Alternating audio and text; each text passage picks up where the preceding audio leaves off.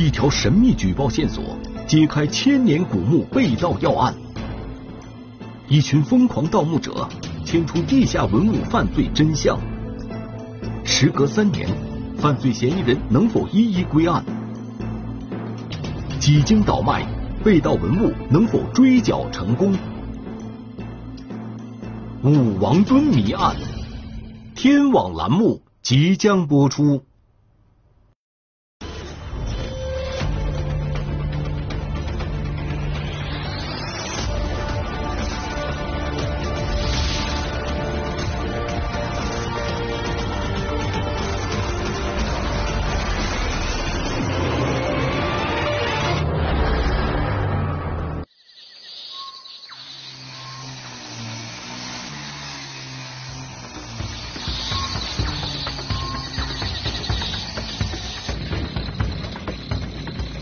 二零一八年十一月五日清晨，在安徽省淮南市八公山区八公山镇的沈巷村，当地警方出动大批警力，对一伙藏身村中的犯罪嫌疑人进行了抓捕。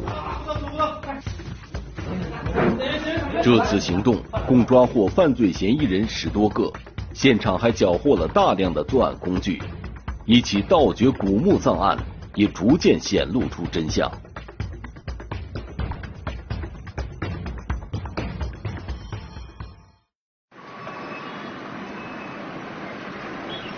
二零一八年六月，淮南市公安局接到了安徽省公安厅转来的一条来自公安部的线索。线索的内容呢，就是河北省办了一起文物案件，抓获了一批犯罪嫌疑人。在审讯的这个当中啊，这个检举一伙盗墓嫌疑人，大概是在一五年来过淮南，据说。到了一个很大的墓，这个线索的内容就是这么多。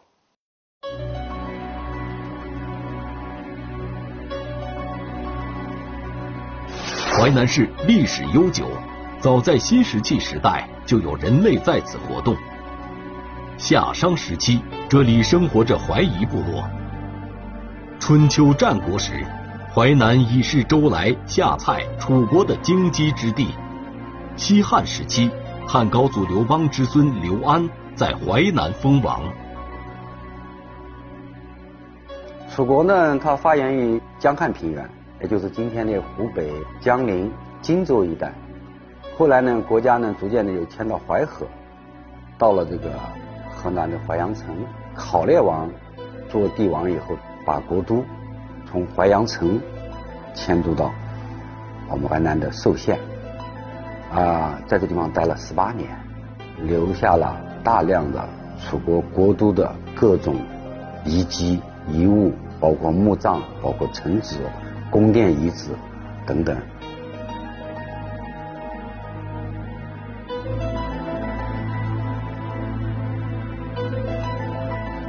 淮南大地上的古遗址、古墓葬数量惊人。二零零五年以来。当地经考古发掘的战国至唐宋时期的古墓葬多达一千多座，未发掘的古墓葬更是难以计数。这些丰富的古墓葬资源也让淮南成为盗墓案易发地区，全国各地盗墓团伙针对淮南市的古墓葬盗掘犯罪时有发生。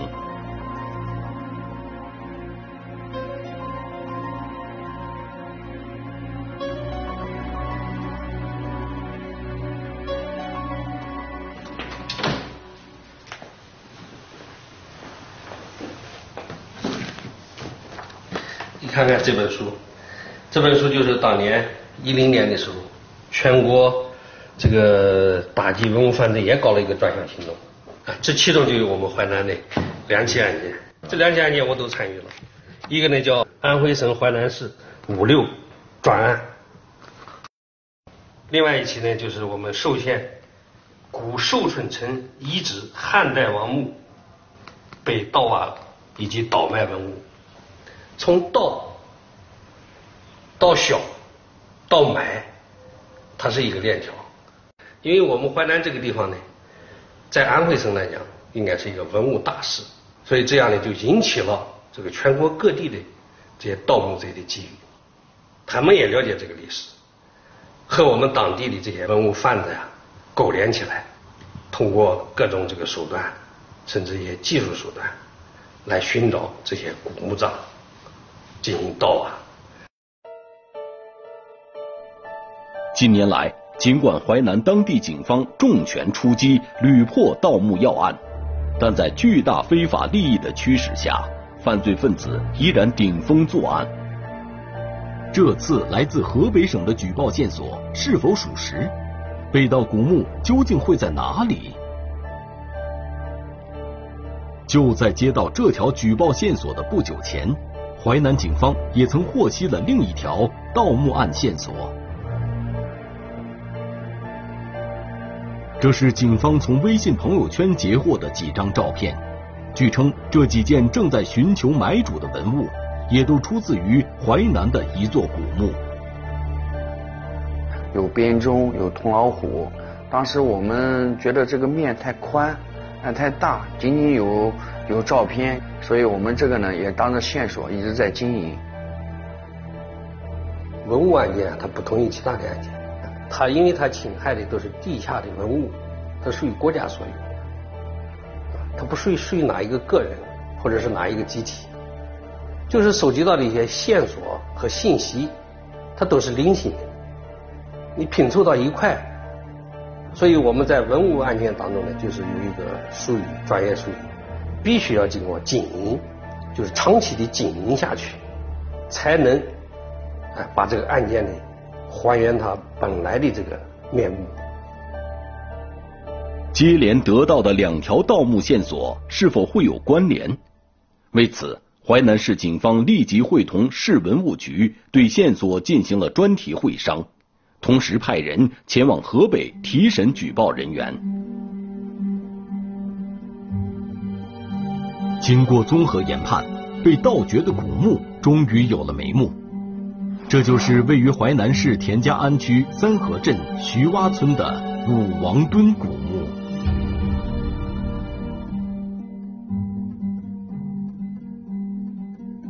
在举报人员的手机中，也发现了另一条盗墓案线索中出现的文物照片。经核实，这些文物正是武王墩古墓的被盗文物。我们了解到，当时是在二零一五年，有十余名。盗墓人员在武王墩实施了两次盗掘，出土了有大量的文物。多深？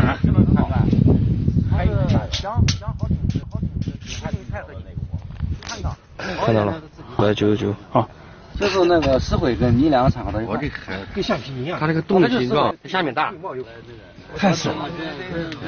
米二十米开外，这就行了。来。我是原来是翻的，在文物部门的配合下，我们在对王登这个墓进行勘探，发现了盗洞，这就证实了线索当中所反映的情况是真实的。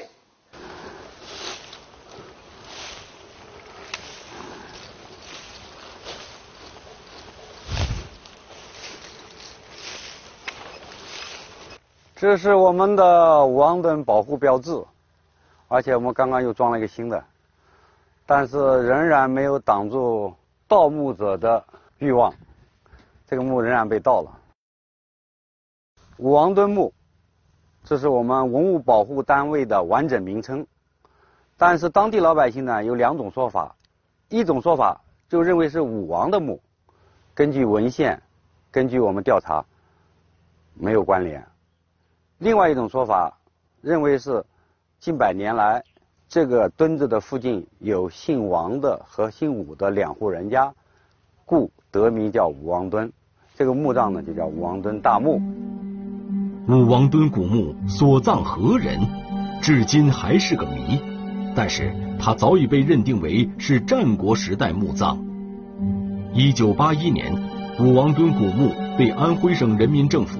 列为省级重点文物保护单位。二零零九年，安徽省文物考古研究所会同淮南市博物馆，对武王墩古墓进行了为期两个月的考古调查。综合数据表明，武王墩大墓是一座平面呈甲字形的大型楚墓，占地五千八百四十平方米，高十六米。墓脚下曾发现车马坑。这样一座大墓究竟被何人所盗？被盗文物流向何方？在确定了武王墩墓被盗的事实之后，淮南警方立即成立了专案组，展开调查。二零一五年离我们当时时间也已经过了有三年多的时间了，呃，时间跨度也很长，所以说给我们的这个调查、了解、取证啊，会带来很大的困难。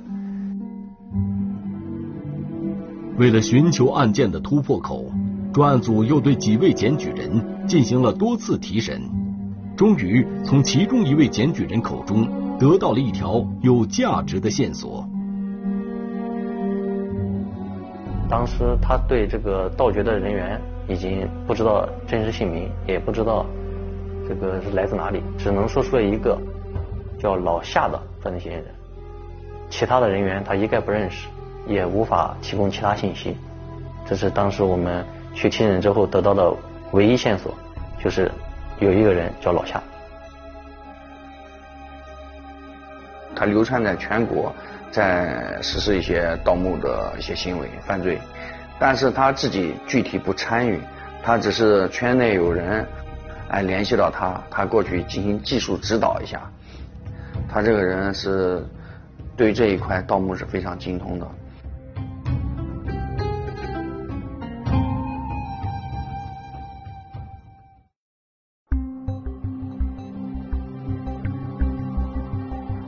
根据举报人的供述，老夏约五十岁左右，全名可能叫夏玉某。专案组围绕这一重要线索开展情报研判，并对武王墩古墓周边的村镇进行了走访调查，梳理排查了有盗墓前科的相关犯罪人员。这个工作量是很大的，像大海捞针一样。海量的这个数据面前啊，我们得到了。二十多个跟老夏这个名字有关的嫌疑人员的名字。专案组又进行了几轮更为细致的对比和排查，最终从二十多人的名单中找出了一个名为夏玉某的疑犯。因为他当时既没有犯罪前科，呃，也没有什么不良嗜好，说在第一轮排查的时候啊，我们就已经把他排除掉了。后来种种的这个。信息和数据的比对啊，又把它重新提出来了。呃，在大量的这个数据比对面前，还是认为他是最符合举报人说的这个老夏的这个特征。我们就迅速又赶到河北，把这个老夏的照片按照这个程序让举报人进行辨认，然后举报人也认出这个就是他举报的人，举报的这个老夏，然后最终我们就确定了这个老夏的身份。夏玉某的身份确定以后，专案组立即开展顺线研判，发现他曾于2016年2月在淮南出现，当时还有一位同乡张某与他同行。经举报人员再次辨认，张某即为武王墩墓盗掘案的幕后投资人，人称老大。通过调查发现，张某在2015年多次来到淮南。身边一直伴随有索某、刘永某、赵某某等多位同乡。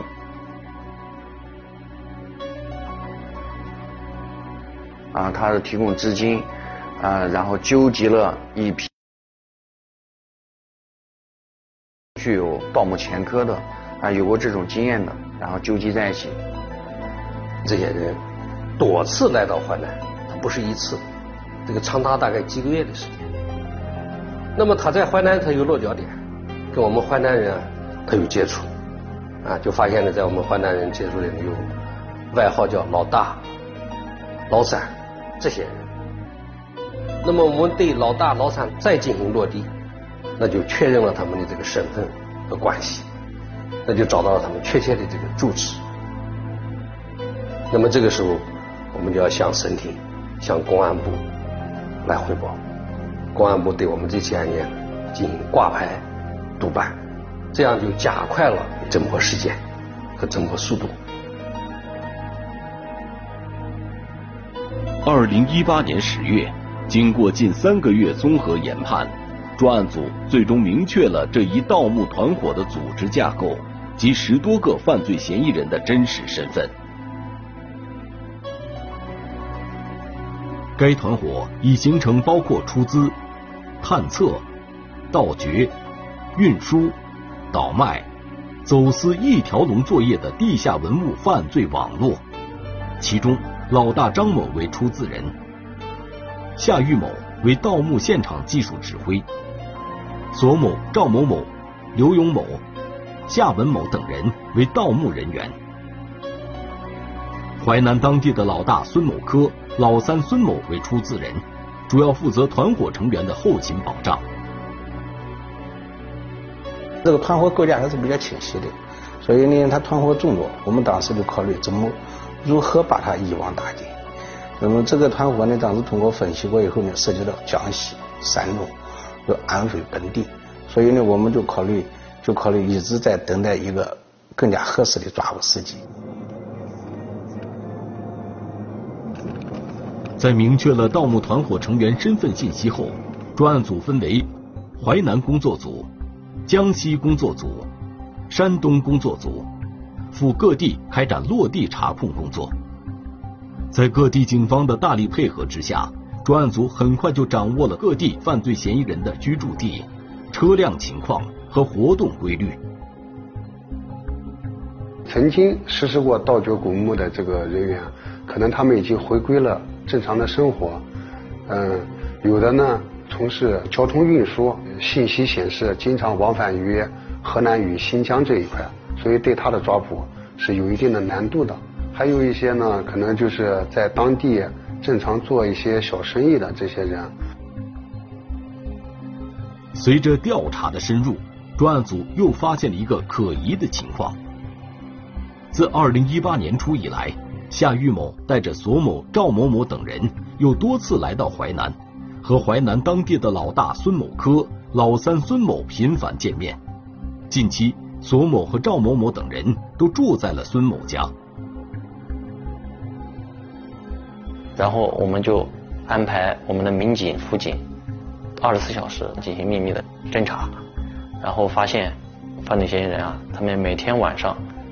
都会开着一辆银灰色面包车出去，发现这个车在凌晨一点到凌晨五点之间啊，流窜于我们淮南凤台、八公山、齐家集等区。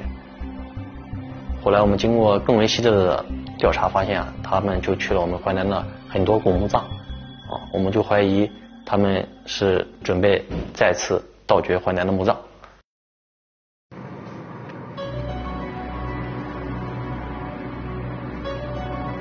经过淮南工作组的缜密调查，发现这伙盗墓人员已经多次行动。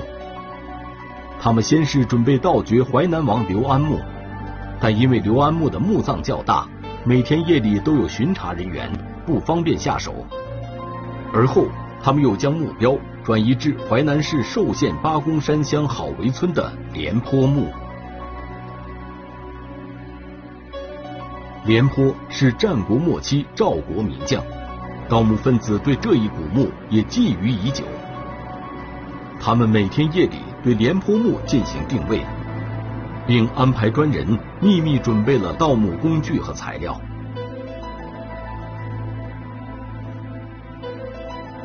廉颇墓是我们一个申报单位，这个墓葬不能被他们盗了。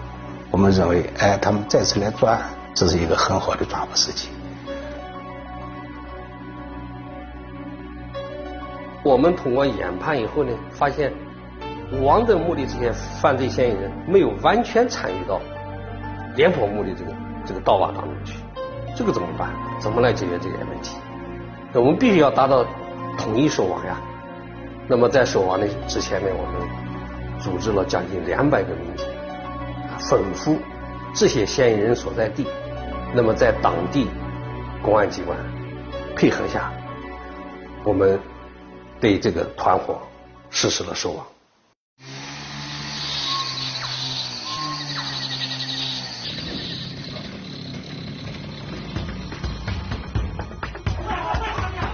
二零一八年十一月五日专案组在安徽江西山东多地统一收网。当天在淮南当地专案组共抓获犯罪嫌疑人十多个现场扣押了大量盗墓工具。在河南，该盗墓团伙的老大张某也被成功抓获。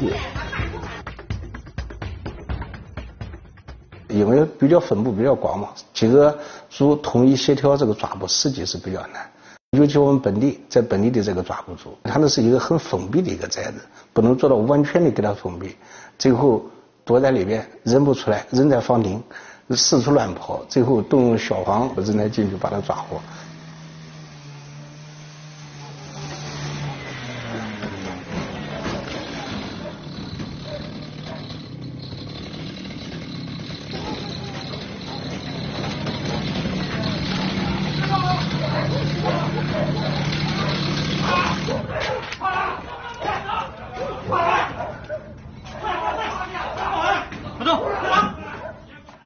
把这十余名犯罪嫌疑人全部带到我们公安机关的执法办案中心进行讯问，然后这些人啊都是谎称他们是到淮南来做装修和土石房开挖的，没有来盗过墓。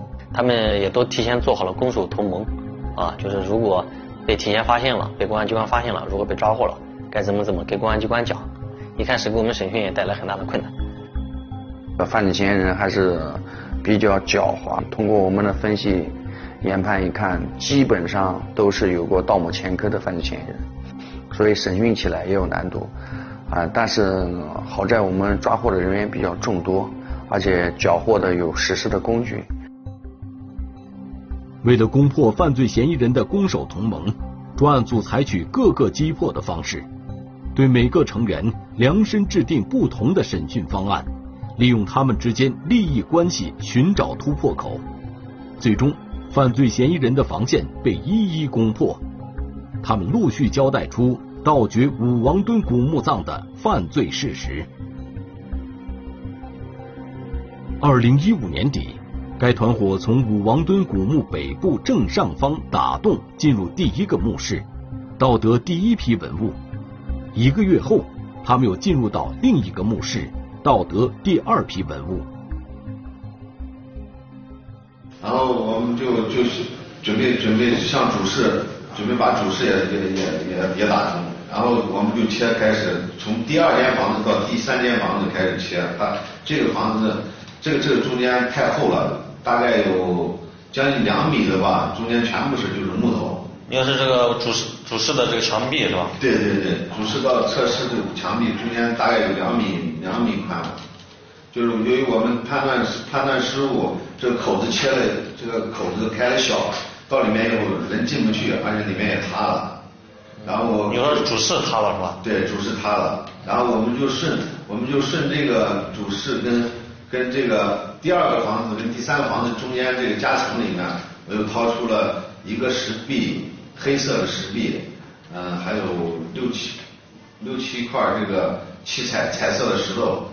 是令牌是令牌样子的。当时你有没有看到主室里面是什么个情形？主室里面基本上是有看到，基本上是已经就是，嗯，里面掺杂的木头，全部都堆死了，就是说容不下就一个人能钻进去，小孩都钻不进去。就是彻底塌方了。对，彻底塌方了。因为主室塌方。盗墓团伙最终放弃了对武王墩墓的进一步盗掘。盗墓团伙在两次行动中究竟盗得了哪些文物？这些文物又流向何方？